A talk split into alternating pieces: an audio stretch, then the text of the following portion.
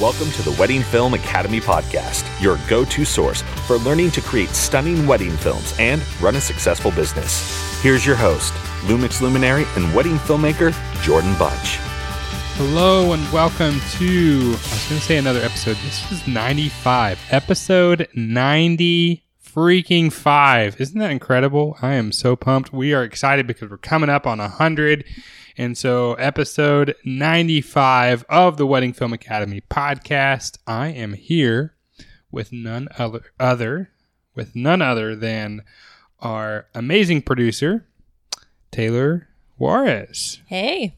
Taylor, I'm excited to chat with you because this is for so many people, this is a slower season um, especially those people who are really focused exclusively on weddings and exclusively on local weddings, and they happen to live in colder climates. This can be a really difficult time of year for a lot of people who are in that place.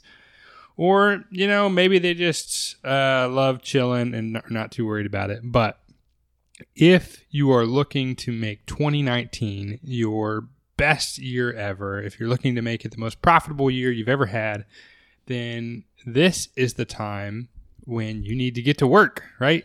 Yes. So I want to continue this series. We had a great episode last week. If you didn't listen to last week's episode, you definitely need to check that one out. But we're going to do another series here on, or another episode here of this series, all about what to be doing to grow your business when you're not shooting in the winter season. So, um, Taylor, if you are a new listener, then you may not know that Taylor is, in addition to the producer of this podcast, she is also the studio manager um, for my company, uh, Ladybird Studios. She's also one of our fantastic lead filmmakers, but um, more relevant to this conversation, she is our studio manager. So, Taylor, I want to talk about we we're definitely blessed in that we live in a warmer climate. We do mostly local weddings, but we live in a warmer climate in Austin, Texas. Um, so we don't have a whole lot of a down season. We definitely have slower months, although our slower months are probably would be busy months for a lot of people because you know we still have quite a few weddings in January and February. Uh, our November and December were or were and have been and are going to be pretty wild, right? yes. Yeah, we're definitely not done. December is slightly less busy than November, but still a pretty peak season for us, which is nice because we can have a lot of business and get a lot of weddings in and stuff before the holidays. So that's always a great thing. How many weddings do we have in November? Um, probably 13 or 14. December, we're looking at 11. Okay. So, yeah pretty high volume. Yeah. Um, and then uh, January and February, we've got a few. We're also going to be doing some traveling in January and February and also focusing in on a lot of bridal shows and stuff. So it's definitely, we don't have too much of a, of a slow season. If we have a slow season at all, it's like August because it's really blazing hot. And people in Austin love to have outdoor weddings, which is great because you can pretty much do it year round except when it's really stinking hot. Although people still do it, right? Yes, unfortunately. unfortunately, they do. um, but let's talk about what we're doing on a regular basis to make sure that we don't have slow seasons. That's really important to us. Is we just we don't want to have a slow month, and uh, it's extremely rare that we do. And so I thought it'd be helpful to talk about from a wedding exclusive sort of side of things because our last um, our last episode talked about weddings, but more about the corporate side of things and kind of how to stay busy on that side. So this episode, if you are someone who just does weddings and is really only interested in doing weddings, then this episode is for you because Ladybird Studios focuses exclusively on weddings and stays busy 12 months out of the year. So, Taylor, give me some big, big stroke ideas. What what are the things that we're doing on an ongoing basis that people should especially focus on during their slower months in order to make sure that tw- in 2019 they don't have slower months? Well, um, something I try to stay on top of regularly, which during our busier seasons can be more difficult, but I like to always be going through our content, video and photo, and making sure that I have enough stuff set aside that I can be scheduling to post on social media and doing it on a regular schedule so that you know you want to stay active on social media especially during the slower months um, because people still want to see what you're up to. They're still interested in who you are and what you do even if you're not shooting every weekend. So i think it's super important especially during like winter holiday season brides and couples are going to be getting engaged they're going to be on social media a lot they're going to be thinking about their weddings. Like holiday season is a time i imagine people actually have the downtime to plan their weddings and think about stuff like that. So if you can stay active during that season, I think that's super important and that will kind of make you stand out, especially if you're engaging with brides and couples on social media or like TJ said last week, kind of looking around and seeing who's been engaged recently in your area and kind of starting to like some of their stuff. That can definitely help kind of keep your presence alive. Um, something else that I think is super important is keeping your website updated, which I think you should do at least once a year. Um, something that I'm definitely going to be working on come January at the start of the new year is updating our website, you know, switching out the videos that we have on our homepage that are featured, switching out photos, uh, making sure our work is pretty current, um, probably within the last six months, I would say. And then making sure, you know, kind of all the the odds and ends of the website are in order. Is there anything we need to tweak? Any language? You know, we've done some pricing changes and little language changes throughout the year. So, stuff like that you kind of deal with regularly. But when you have downtime, kind of looking over your whole website, and maybe you want to rethink your design a little, change up some colors, um, kind of giving your website a refresh during your downtime is a really good use of your time. Mm. Yeah, I love that. I think that's certainly one thing that a lot of people probably neglect is just their their web presence in general, but in particular their website. Um, we were talking about this the other day because as people who are you know always trying to be leaders in the industry, we want to um, have a good pulse on what's going on, and so you know we do visit a lot of uh, a lot of y'all's websites um, to kind of check out what other people are doing, get new ideas, inspiration. And one thing I see a lot of is that people have really seemingly old information on their website. Um, you know, they are not updating things on a regular basis. Um, we were talking about this the other day where somebody had um, it said on their thing like 2015 pricing or something, and this is you know the end of 2018 here. So that's something that definitely I know probably a lot of people are guilty of neglecting, and so absolutely fantastic time to be investing in that sort of thing. Yeah, and kind of going back to the idea of social media, um, it's a great time for you to kind of go through. You know, what is your best work from the year? You know, what is the stuff that you really feel like you want to post on your social media? And, you know, how often you post is totally up to you. Uh, you know, I would say that kind of thing varies depending on how busy you are. For a volume brand like us, you know, it makes sense for me to be posting every single day because we have so much content that we can do that. You know, it just kind of depends how many weddings you shoot a year, how often you want to post. You want to do maybe a combination of video clips, for, you know, little pieces from your films, screenshots, you know, if there's other things you want to mix in there.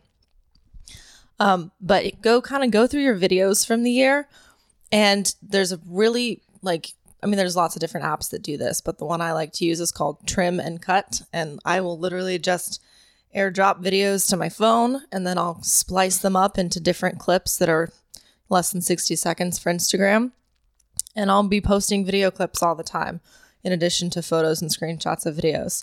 So that's something that it takes time um, and like I said, sometimes it's trickier in the busier seasons, but sit down, take some of your films, cut them up into a bunch of small clips, and have them ready to go on your computer. And you're going to have content to post going forward. So, yeah.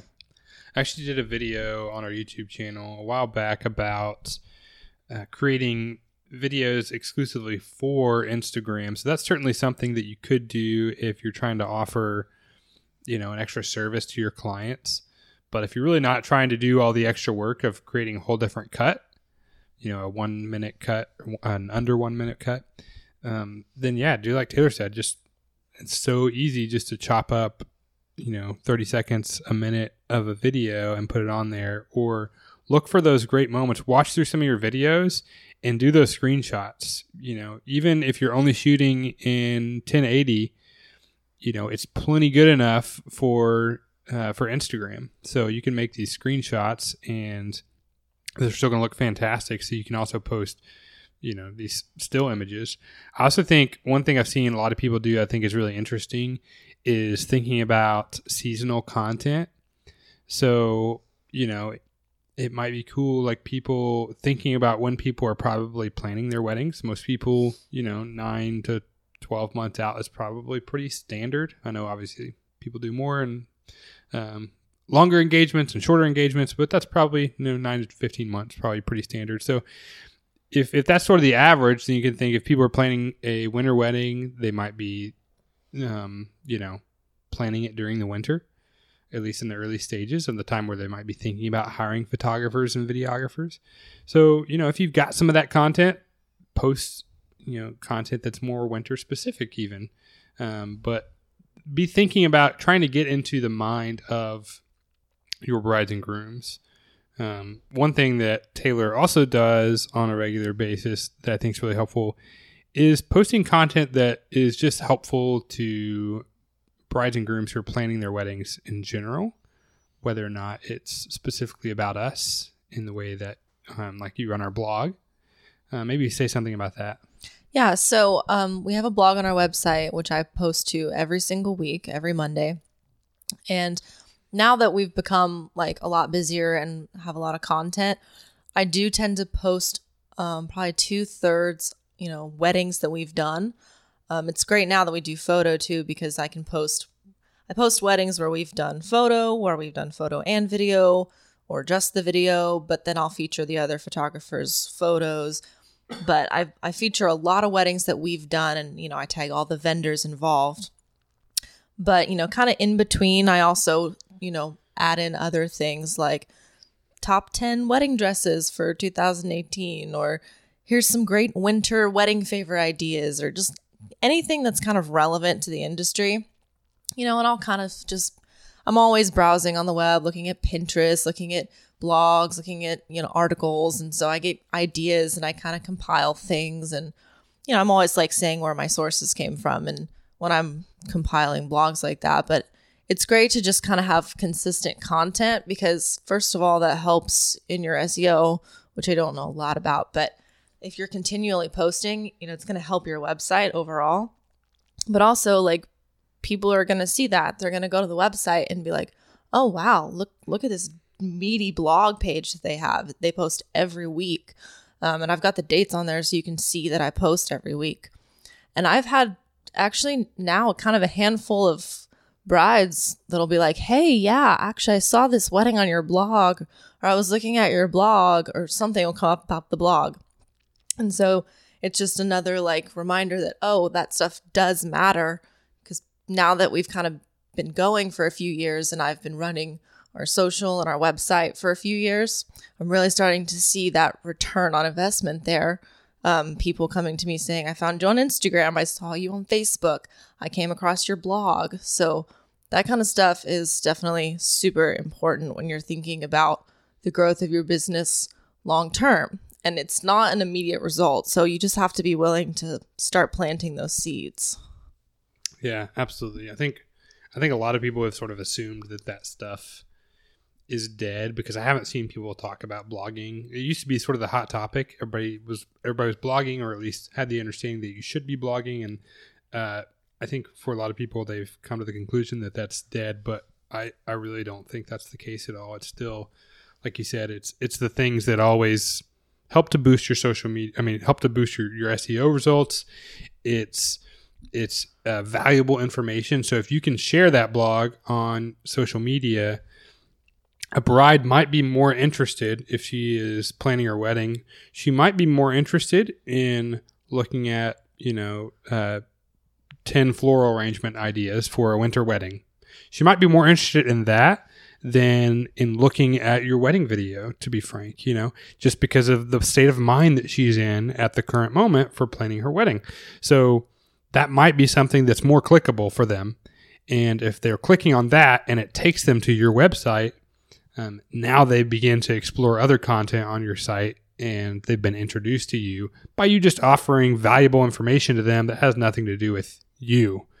So I think that can certainly be, you know, so a very strong way to do it, particularly if you haven't had a super busy year and you don't have a lot of content. If you're getting started and, you know, maybe this was your first year and you had, you know, eight weddings this year and you're struggling to have extra content to show off. Well, this is a great way to be able to be putting content out there that drives traffic to your website because otherwise you don't have it. Um, you know, so you could do like we said, you know, and, and kind of have a multitude of, of options, especially if you only have a handful of weddings that you shot, you know, 10, 12 weddings then you could go back and, you know, say you have 10 weddings that are five minutes long. There's 50 posts, you know, cut that up into, you know, 30 to 60 second videos um, for Instagram. And there's 50 posts you've got right there. Um, and then go back and find, you know, some of your best still frames from there and grab another 100 from those.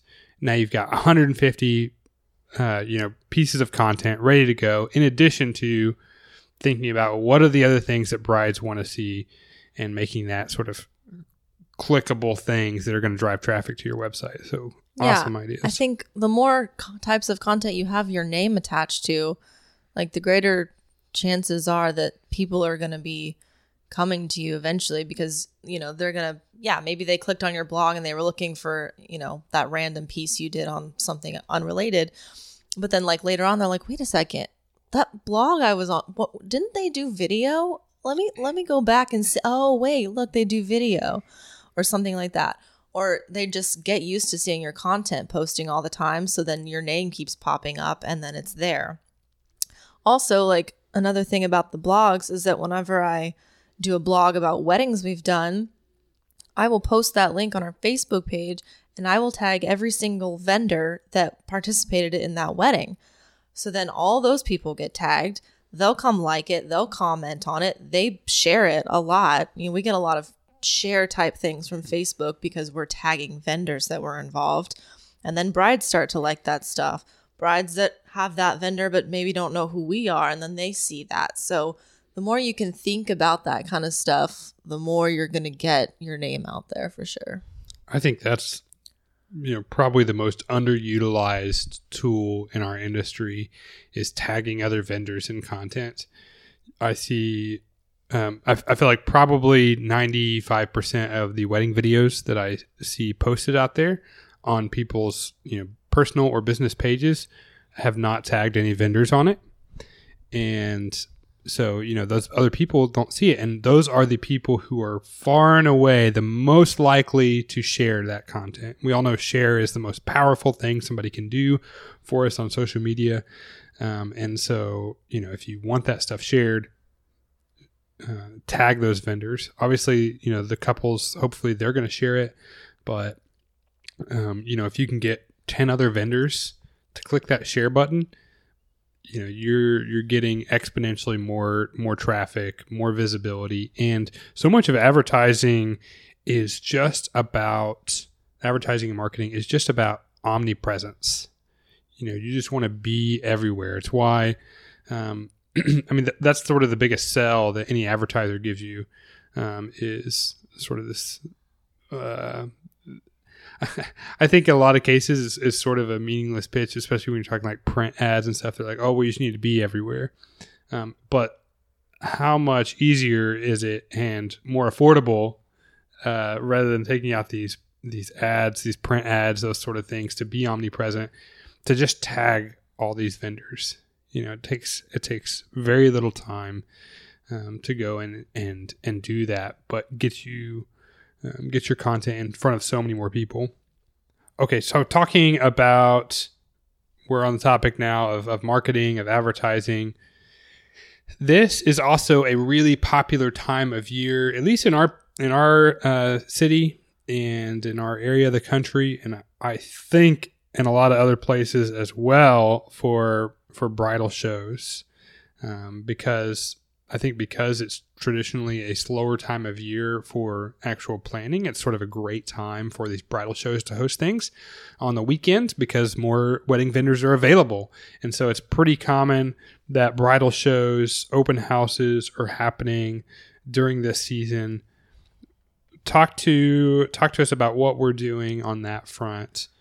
Um, what what's sort of the preparation, the planning? What are we thinking about in terms of getting ready for We've got uh, at least three big bridal shows coming up in January, right? Two. Yes. Two. Uh, we got. Uh, we got well three, two right? bridal shows as far as like the main bridal show that we do several times a year and then we have another smaller open house type event where we will have a booth as well yes we'll actually have there'll be four days out of in january where we'll be advertising at a bridal show type event yeah so i love january because January, so we do the Austin Bridal Extravaganza, which happens three times a year. But January is the biggest show of the year because it is a two day event. Typically, it's just a one day event. So I think it's a super awesome way for us to kick off the year. You know, it's like we have, we come back from holidays, and the first thing on my plate for the new year is getting ready for the first bridal show in January. And it's awesome because the thing I like about the January bridal show is that the first day of the show, I'm meeting all these people, we're talking to brides, but I have the luxury during the big show to say, hey, why don't you, you know, take some information, go home, think about it tonight, come back and see us tomorrow if you feel like you're, you know, really interested or you want to talk more.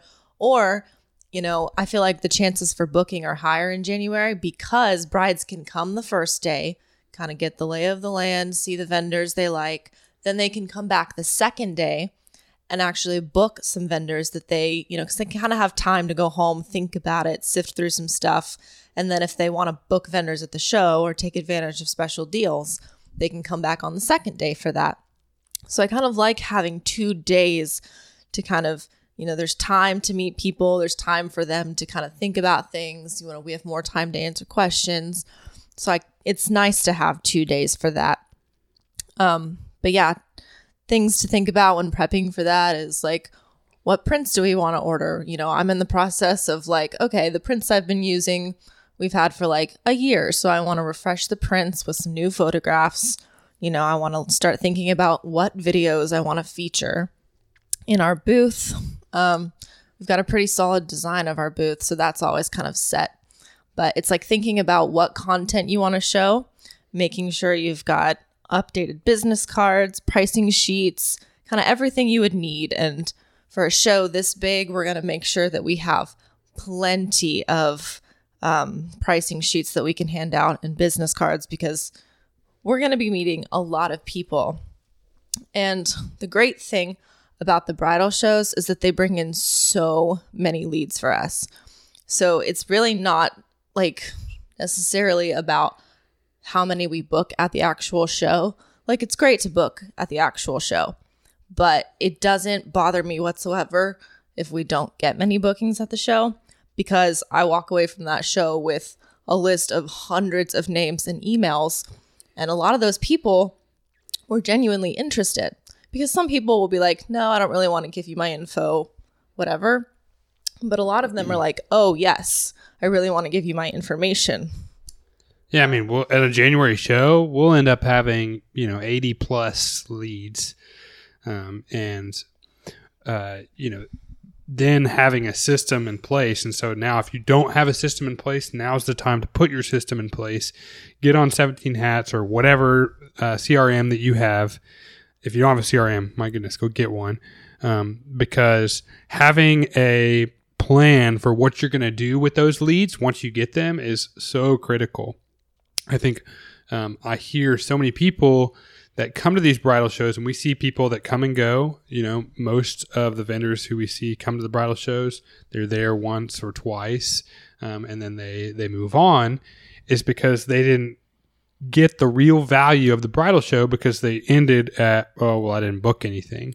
Um, well, yeah, maybe we didn't either this time, but um, we we got 80 leads and you know we ended up turning that into 20 25 weddings that we booked because we actually marketed them to, to them after the fact and and making that initial touching point was where the value was Yeah, doing the bridal show is like 50% of the work.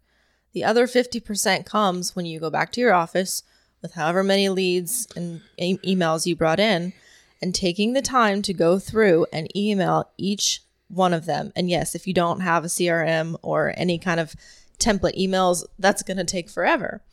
But we have, you know, 17 hats, you know, so I mean, it does require me plugging in each lead individually, which takes time, but I do it. I plug in every single lead and then I attach them to one of our marketing workflows. And, you know, they'll get that initial email saying, Hey, it was really great meeting you at the bridal show. And then kind of, you know, gives them some more information, you know, take a look around our website again. But then there's also a few other marketing emails attached to that workflow. So within the coming weeks, they're just going to be getting kind of some automatic emails about us which is great because sometimes I won't hear back from someone until like the third email and they'll be like, "Oh, hey, yeah, so we've actually been thinking about you and we've been talking about it. You know, we just weren't quite ready at the time, but yeah, we've been looking at this. We'd like to schedule a phone call now or or whatever." So it's important to kind of have those email reminders going out even after the initial, you know, contact email where you say it was nice to meet you if you have additional emails in place, then it's more likely that they're going to email you back eventually because a lot of times, you know, it's not that they're just not they're not ignoring you. They're just they have a thousand emails coming in. They're trying to plan their wedding. They're trying to pick 20 vendors. So those reminders are helpful because then they'll be like, "Oh yeah, that's right. I, I was thinking about Ladybird. I gotta I gotta follow up on that because I'm interested." So having those kind of things in place is super, super important. Yeah. One thing that I would also say when you're thinking about um, how to be advertising, how to be marketing yourself during this off season is a lot of us live in places where um, there are other large cities nearby that we are not really paying attention to. And so if you are um, you know, particularly people like if you're in the Northeast, my goodness, you should be advertising in like four cities because they're all within like a couple hours of you, right? So, um, if if you're in the middle of the country, this might be a little bit more difficult. Um, maybe you're in a rural place and you've got you know a couple of cities that are like relatively close within within a couple of hours, um, and you've just been advertising in one. Think about advertising in the second this is something that we're doing for the first time this year. Um, we have really spent all of our advertising dollars and sweat equity in the Austin market. And, you know, now um, that we feel like we have, you know, really established ourselves deeply in the Austin market, we have decided that it's time to stretch ourselves into a new city. And so, uh, thankfully, we have another uh, large city um, slightly larger even than Austin in, in San Antonio that's just about an hour away from us. And so we're going to start pushing into that city as well. And so this is a good time, um, again, when you've got some extra time to be thinking about where else might I want to work.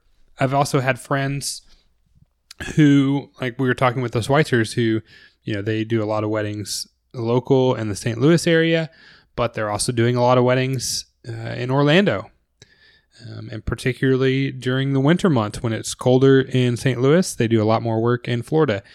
Um, I have friends who live up in the Northwest and they'll come down and they've picked a city um, in Arizona. And so they're sort of marketing themselves between the two cities.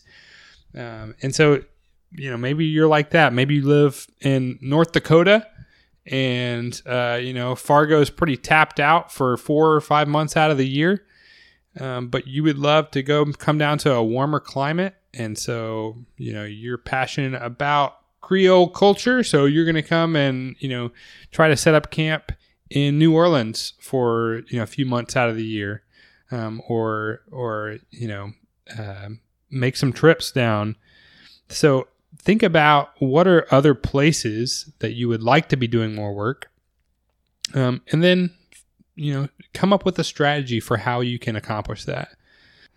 Think, thinking outside of, of what you're, you're normally having in your head in terms of, of what's possible um, and what I've always been doing and saying, maybe what I've always been doing isn't the best thing. And so, how else can I stretch and grow into new areas? Yeah, I think that's great advice because if you have your own business and you're shooting wedding films, it's not like you're chained to a desk in an office in a certain city that you have to be there five days a week. You have the ability to travel. Like this kind of job is so great because you can virtually work wherever you want to. You know, I've I know filmmakers that are like, "Yep, I do weddings, you know, these months in this place, and then I spend 6 months in this place and and I work there." And it's kind of just depending on how you want to live your lifestyle. If you want to spend a few months here, a few months there, if you want to travel, if you want to kind of have a more diverse market, go for it. Like, because there's plenty of people out there that are doing that. And that's just how they structure their business is I book this city these months, I book this city these months. And then sometimes I'll have a month where I'm doing non wedding work and I'm doing other stuff. So, however you want to structure that for yourself, do it. Okay, so I want to shift gears in the conversation. We've been talking a lot about what to do in your business, which obviously is I don't know. I'm to say I'm to say it's 70% of this. um, we we always sort of uh, I think when we're getting into the industry, we sort of glorify the craft, and I think rightly so. Like that's the reason we all get into this is because we love the craft. But without the business side of things, you're not going to get to do the craft. So that's why I want to spend the bulk of the time here at the beginning talking about the business side of things. But I want to talk about what we can be doing during this down season to really be improving our craft because we always want to be improving. I think the work of of every filmmaker is to be a lifelong learner, to always be producing better work this year than they did the year before, regardless of what level they get to, to always be improving and making something that's better, that's pushing the envelope further, that is uh, offering more value to their clients. I know a lot of people's goal is to who've gotten you know further along in their in their uh, business is you know maybe to shoot less and and make more um, so maybe if that's the place that you're at, or maybe you're just at the place where you know you're struggling to get business, and part of it is that you need to improve your craft. And so let's talk more about what are the things that we can be doing during this season where we don't have a lot of weddings to shoot to be improving our craft. Shoot an idea at me, Taylor. What are you thinking about? I would say one of the best things you can do to start is to go back and watch your work. Now, depending on how many weddings you shot in a year, like I'm not going to go back and watch all like 150 that we've done this year because that would take forever for us. But, you know, maybe go back to the very first wedding you shot that year uh, and kind of, you know, critique yourself on that. And then, you know, maybe watch a few more throughout the year and then watch like the most recent one you've done. And compare the two because you're probably going to find there are more things, you know, that you're like, oh, wow, look how differently I used to shot, shoot that wedding back at towards the beginning of the year and look at the new stuff now that I've done in, in my more recent films um, and see what those differences are and kind of think about the year and how you've shot and how you've evolved because I guarantee you a year ago, you're not shooting the same as you are now. I can look back at myself a year ago and my go to pieces of gear or my go to types of shots were totally different a year ago than they are now. Um, so, thinking about how you've evolved in that sense is super important because you can kind of hone in on things you really love because there's going to be certain things that you're like, yes, I'm always going to incorporate those shots or this technique. because it's classic, it works for me, it's one of my strengths. And then there's going to be things that you're like, oh, I experimented there, I tried that, but it's not really working for me, or I want to kind of find something new. So, seeing what you really like about your films that you don't want to lose, and then seeing the things that maybe you want to either improve on or do away with. Yeah, absolutely. One thing I was thinking about as an idea, we were actually watching yesterday.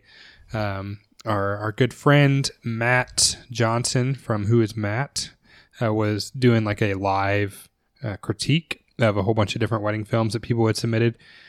Um, so one thing I was thinking about with that is if if um, you know you maybe maybe you have a buddy who's also in the industry. If not, you know, reach out to someone who you see also in the Wedding Film Academy Facebook group who you see posting some stuff that you'd like to connect with. And you know maybe y'all are at similar places or maybe they're more advanced than you um, and reach out to them and say hey you know let's uh, let's do each other a favor and let's watch each other's work and offer each other a critique. Um, we also have if you're not in it there is a wedding film academy um, critique group it's like a group that's specifically for critiquing work. So there's people who will will comment on your stuff over there. Um, it's not nearly as active as the the main group, but that's certainly a spot that um, you'll be able to get some feedback. But maybe hop over there and look at who are the people who are offering feedback on a regular basis, and even reach out to them and say, "Hey, would you be willing, willing to take a look at my work and offer some feedback?" Um, I'll do the same for you, and we can kind of trade uh, trade services in that way make make a friend. Um, you know, also think about think about submitting your work for competitions. The uh, the WPPI filmmakers competition is coming up here in February, and I know they'll be taking submissions soon. So submit some films there. Um, I think it's it's pretty. I forget. There's a there's a nominal fee. I think, um, but it's, it's pretty affordable to um, to submit a film there, and every film is watched by several judges, um, even the ones who don't make it to the live competition. They're all um, they're all viewed by some judges, and each of the judges is going to offer a critique for you.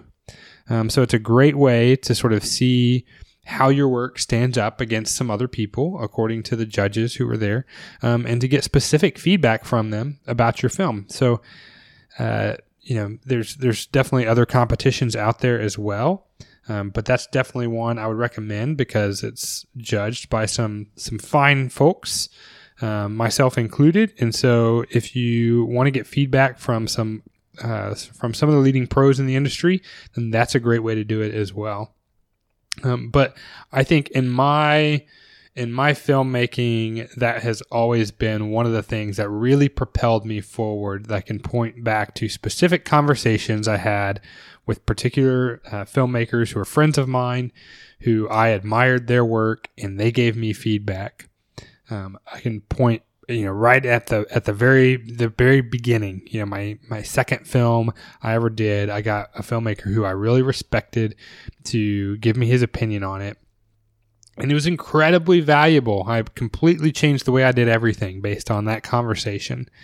Um, and then from there, you know, I actually had a buddy who I did this I, uh, this thing where we traded um, we traded critiques with each other, a, a, local filmmaker here, and that was just so valuable. So definitely kind of a, a different way to think about how to improve your craft.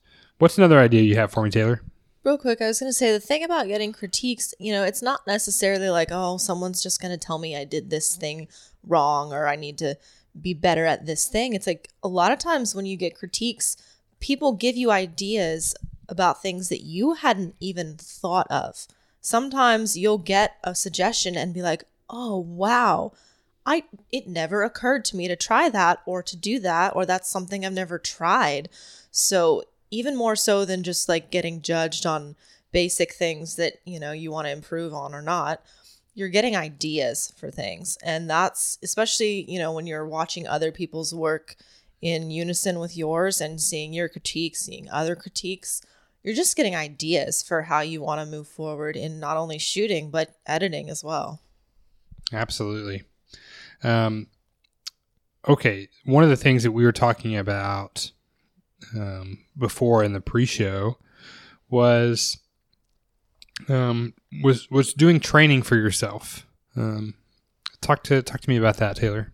Well, for us, since we're a volume brand, you know, the off season or the slower season is a great time to kind of get the team together, um, you know, have some fun and do something unwork related first, but then also to kind of bring people in to kind of go through gear, you know, talk about things that we've done, ways we've shot, um, but to just kind of do another refresher training, even for leads, just kind of like going over, you know, basic things, um, talking about what we've done well this year as a whole, as a team, and then things that each specific person can improve on or learn from someone else. Um, and like, yeah, just getting the chance to play with gear during a time when you're not going to any event, you're not sh- even shooting anything in particular, you're just running around outside or in the office, or we go somewhere and we're, we're just playing, um, experimenting with things, um, trying stuff, and yeah, learning from each other. And that's kind of the kind of training I think is beneficial. It's not like, hey, come in so we can teach you something you don't know. It's more like, hey, we all know the basics. Now let's build on that a little bit. Let's, you know, let's sit down as a team and watch a couple films by other people that were outstanding and talk about some of the stuff they did that maybe we can start working on and kind of things like that. Absolutely.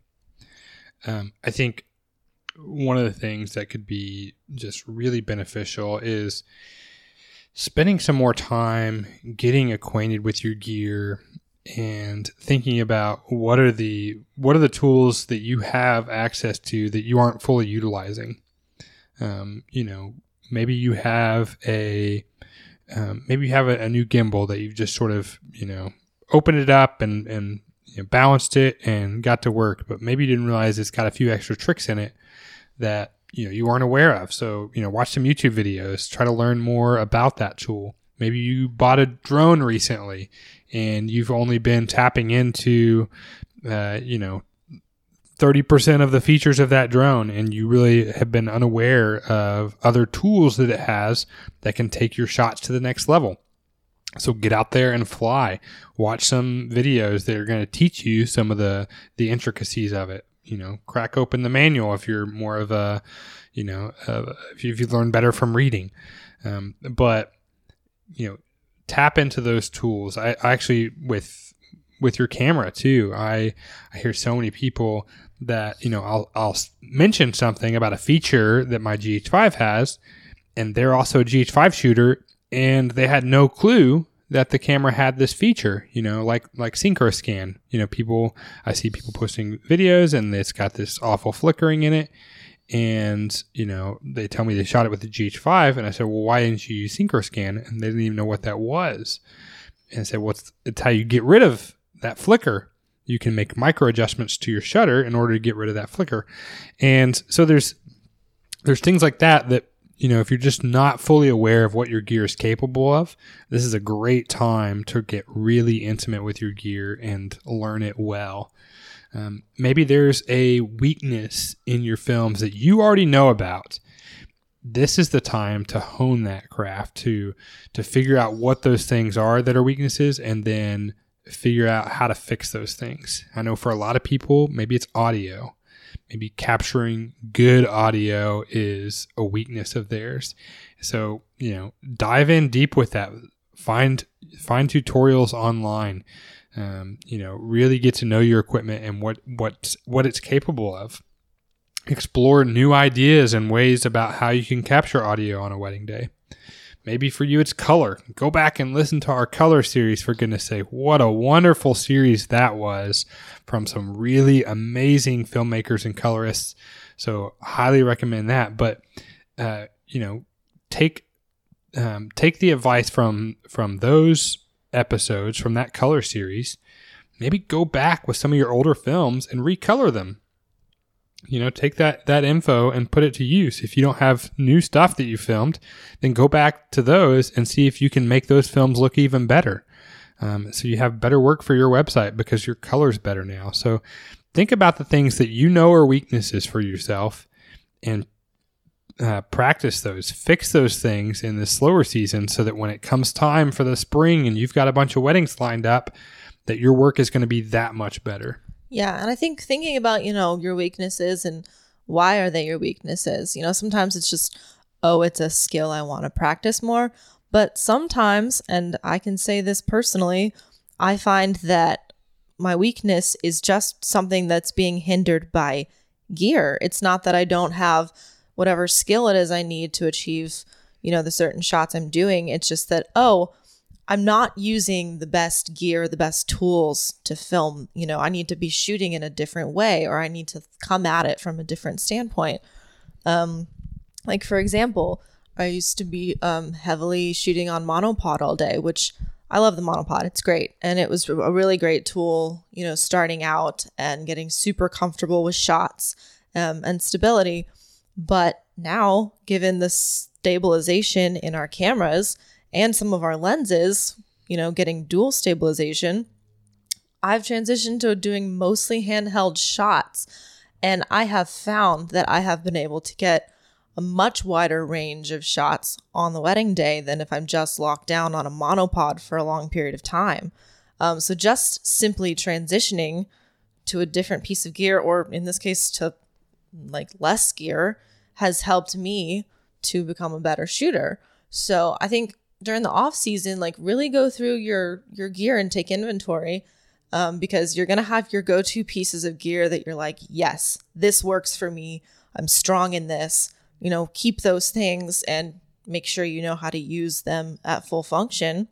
And then I'm sure after one year, you're going to find that there are things that you have that you're like, oh man, I haven't pulled that out in months. Or, well, I take it with me, but when I use it, it doesn't really serve me well. So maybe it's time to sell off a few things. You know, maybe you've got your eye on something that you want to try instead. Poor and, need to do that. Yeah, a lot of times during this holiday season is one of the best times to buy new gear because there's Good tons point. of sales, tons of deals, new stuff is coming mm-hmm. out. So if you're already and a great time to sell stuff, yes, people are looking to buy that stuff for Christmas gifts and whatnot. Exactly, it goes both ways. So if you really kind of know you've got some stuff that's either old, broken, you don't use, doesn't serve you anymore, this is the perfect time to kind of clear out stuff and then really hone in on the gear that serves you well. I think that's great advice. I'm going to go back to this idea of working on your craft and especially the things that you know are weaknesses and doing something to turn those into a strength. I think so much of it just comes down to our um, our, lack of practice at certain things, right? If you if you don't have or whether it's practice or knowledge of those things, you know, one thing that I see a lot of people talking about is uh, manual focus pulling. There are, you know, as as good as some of the autofocus systems are getting. I was actually watching a film the other day where somebody was talking about their new camera that had incredible autofocus, and then uh, they showed me the film, and I said, you know, that's cool, you know, that that you can do that. But here's here's three places in the film where the autofocus made your film worse rather than made it better. I know it probably made your life easier, but you know, you were you were shooting an autofocus on the gimbal, you're doing the sweeping shot of the couple doing their first dance and you're focused in on the groom and as you go around it autofocuses and pulls focus to the back of the bride's head. And the rest of that sweeping shot that you showed in there is just, you know, it's got the back of the bride's head in focus and the groom's completely out of focus. And so that ruined that shot. You know, so there's there's I'm not saying don't use autofocus, but there's a time and a place for that and there's also a time and a place for learning how to pull focus manually. So if if that's a skill that you you know are weak at, this is a great time to practice that. You know, have have a friend, have a family member, a kid, uh, whoever walk towards you, practice focus pulling to them. This is a great time of year to practice these skills because we've got all these, you know, holiday gatherings. Most people are going to be getting together with friends or family over these uh, these holidays coming up here, and so if you're planning on doing that, you know, make a film about that. Spend some time if you've got kids, make a film about your family, make one about your kids. You know, explore some funny concept, make an epic home video. And as you're doing that, focus in on the things that you feel like are weaknesses and practice those things through the process of making these cool home videos. You know, maybe make a make a travel film about the place that you're going to celebrate with your family. Make a travel film about your local city that you're in. You know, maybe that can get you some cool local public publicity by making a cool travel film about your city. Even if you're in a, you know, a small town in Minnesota, you know, make a, a cool film about uh, you know, the winter in your small town. Yeah. And actually, I want to connect this back to what we talked about earlier in this episode about being active on social media. If you're making content like this during your downtime, especially during the holidays, yeah, let's say you it starts off as you practicing, but then you're like, wow, I can actually cut together a cool little video, however short or long it is, about my family, about this party, about this place that I traveled. People want to see stuff like that on your social media, especially for those of you who it's just you. You're shooting all your weddings, so you're kind of the face of your company, and people know like they're getting you. They want to be interested in your life. Like, I know this this photographer couple. Their names are Travis and Nina Tank, and we've had them on the show before. And they have such a large following on social media because of how much they post about what they're doing. Yeah. Non wedding related. Nina will be doing Instagram stories out the wazoo. I mean, just about everything about her kids, about trips they're taking. Um, she'll almost vlog style do Instagram stories, and she's always sharing stuff they're doing. And people are so into it. And the clients that they book, they're like their friends by the time they get to the wedding because they've been following their life and they're invested. So if you're posting content like that and people are getting to kind of a look into what your life is like, especially in the holidays and stuff, that is gold. Like that is absolutely golden content that not everybody thinks about because some people will be like, just go dormant for a little while because they're like, eh, I don't have many weddings and I'm going to do some other stuff. So, like, whatever, you know, I'll get back later. But people like to see that kind of stuff. Absolutely. Yeah. And it's, it's, um, it's ways to get yourself in front of people that you might not normally get in front of. You know, one of my one of uh, probably my favorite uh, corporate client, and one who you know, um, when I say my favorite, it's like the content that we get to make for her is just uh, we're our team is passionate about it. We love getting to to work with her in this nonprofit that she runs. Um, but you know, she also spent fifteen thousand dollars with us last year, and that came from me posting this uh, this little like drone selfie of myself and my buddy in front of my house. You know, one of those selfies where you start out with the drone right in front of you and you fly away, and then you just reverse it and, and post. Um, but I just posted that little selfie, and uh, that was how she ended up hiring me or reaching out to me to ask about you know a job so you never know what kind of random stuff that you can post that's going to lead to more work um, so I, I, just love that idea of um, of creating content like that not only is it going to lead to more work um, not only is it going to improve your craft and help you make better films when it comes time for your busy season but you know, it might be something that your family cherishes for the rest of your life. You know, I've got a couple of pretty epic home videos that I've made with my family, and I know that those are going to be things that I cherish, that my kids cherish for the rest of their life. And you know, what what price can you put on that? So I just think, yeah, what a wonderful idea, Taylor. Yeah. And, you know, the quality of your work matters and putting good work out there matters. But a lot of times people just want to book you for who you are. Like, yeah. especially when they're looking at a sea of vendors and there are several in the same price range that have similar looking work. It's like, well, how do you narrow this down exactly? A lot of times people are going to book the person they connect with that they feel like, oh, you know, I've really connected with who they are. Uh, you know, I met them and there was just, you know, a good connection there or oh i love you know the stuff that they post about their family and it just I, I relate to them and those are the little things that you don't think about that really do influence what people, you know, want for their wedding. Like put yourself in their shoes. If you were looking for someone, are you, you know, going to just book the best wedding film you see on the internet? Or are you going to actually care about who's behind the camera? Absolutely. So one other thing that I think is really important and it's something that, you know, come come end of December, early January is pretty common um, for for people all around the world is to be thinking about goals. I think this is really a critical thing for any business owner to really be thinking about. What are the goals? What do I want to accomplish in 2019? What are the things that, um, you know, how do I see myself moving forward? I think there's so many different categories of goals that you can make. You know, maybe if you're if you're just starting out, um, you know, your goal is just to um, you know, to, to, improve your craft in X, Y, and Z ways, right? Um, maybe it's to book X number of weddings. Maybe it's to book X number of weddings at X price.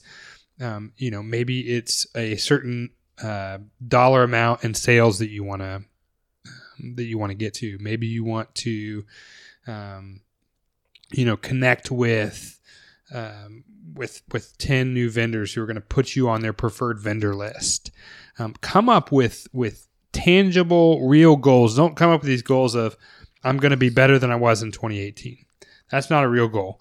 You know you need to come up with real tangible goals that you that are measurable um, because having something to aim at is so critical. If you're if you're not aiming at something then you're just wandering um, and you're never going to get to where you want to go because you don't even know where you want to go.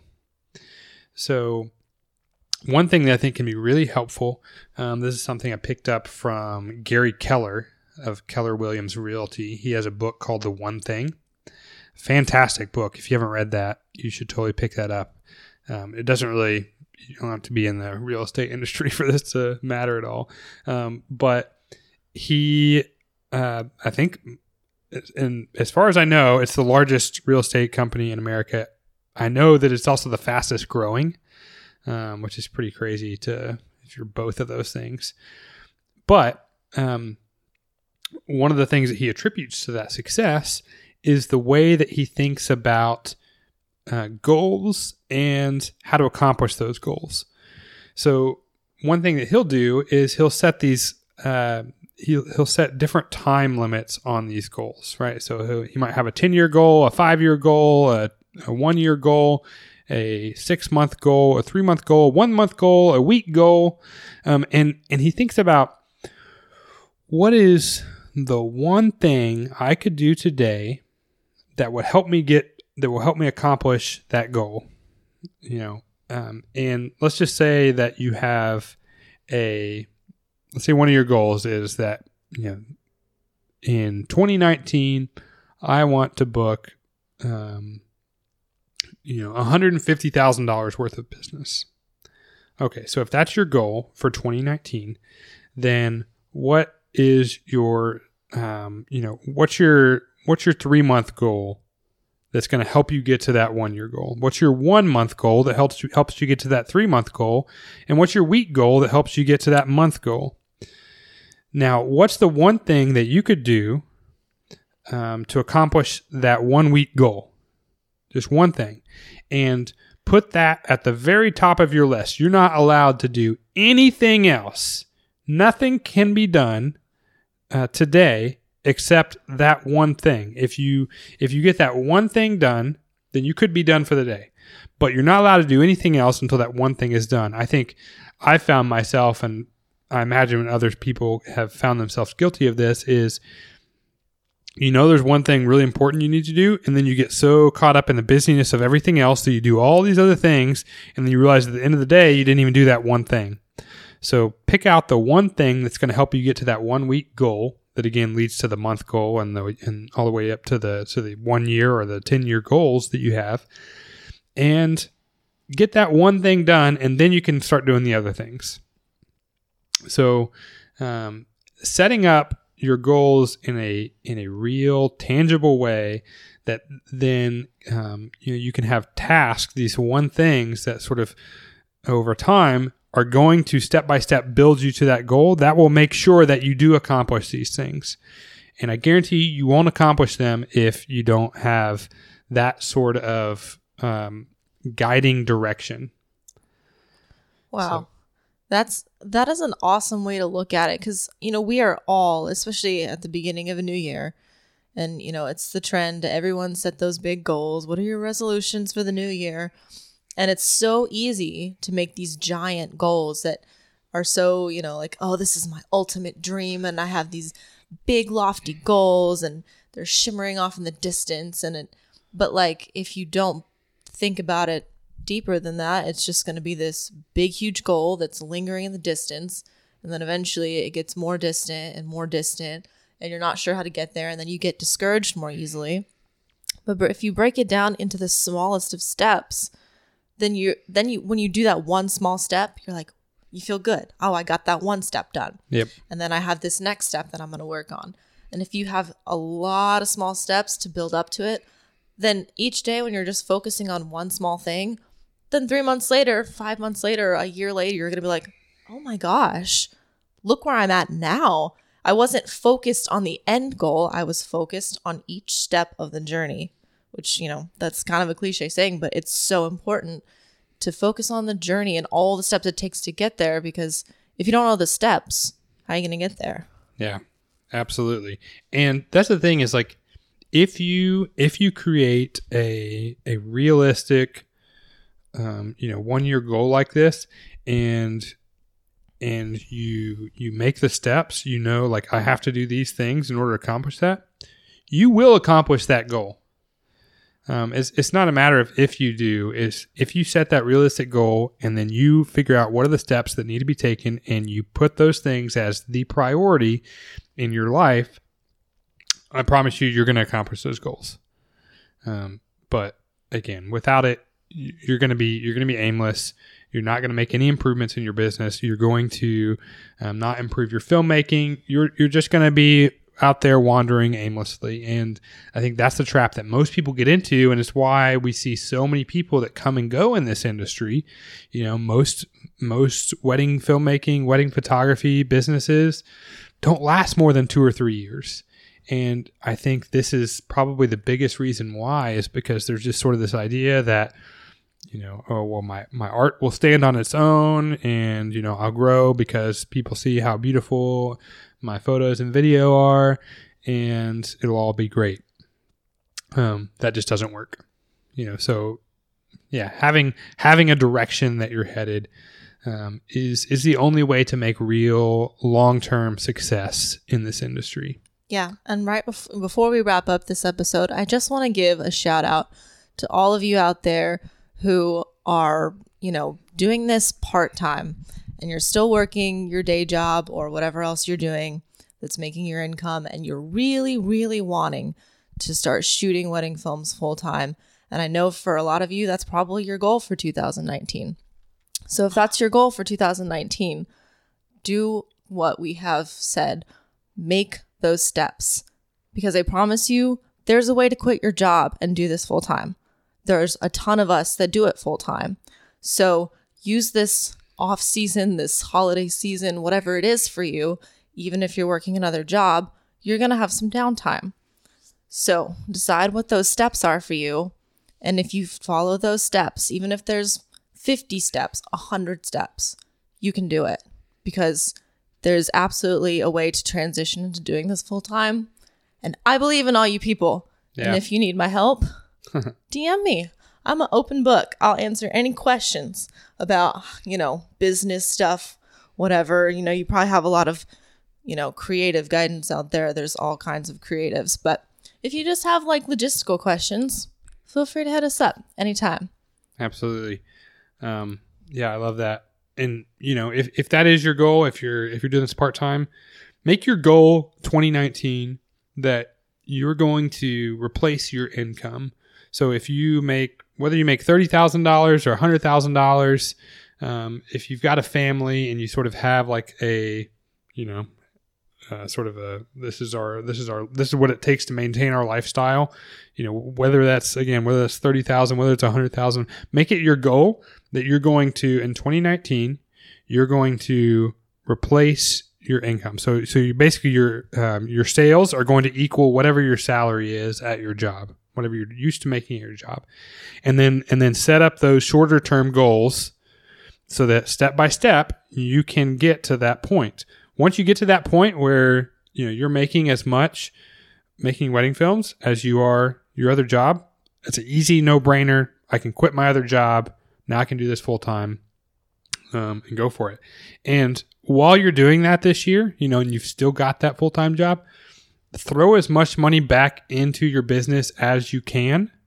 Um, and hopefully, you know, that means maybe it's all of it. You know, maybe you can put all that money back into your business um, to really grow it.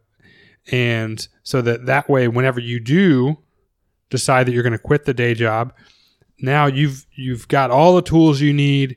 Um, you know, you've already spent all this money on your advertising or whatever it is. However, you spent that money um, on on maybe hiring a, an editor or studio manager or whatever it is.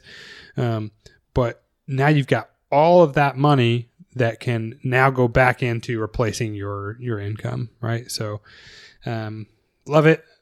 This is going to be an awesome 2019 for so many of you. I know because you're going to listen to this series and so many others, and you're going to kick butt. So, um, thanks to all of you who are still listening because you are our loyal patrons.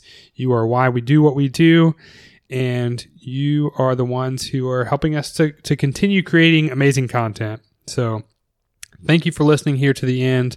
Thank you for your support on Patreon. We've got a new video on the wedding film, uh, on the, what do you call it? The how to film a wedding series um, for our $10 patrons. patrons. We've got a, a new video um, that will be up by the time we release this podcast. And so if you're not a $10 patron, um, then you can definitely upgrade for just an extra five bucks a month. This month, uh, we are having an excellent video by Adam Grumbo. Um, really excellent um, beach wedding that he did. And yeah, just phenomenal stuff. He's a great filmmaker to learn from. So excited for you guys to have that. So thanks again for tuning in, and we will see you next week. The Wedding Film Academy podcast is produced by Taylor Juarez. If you found this episode helpful, be sure to subscribe on Patreon so you never miss a show. And when you're done, head on over to the Wedding Film Academy Facebook group to chat with other wedding filmmakers like yourself. Until next time, keep making movie magic.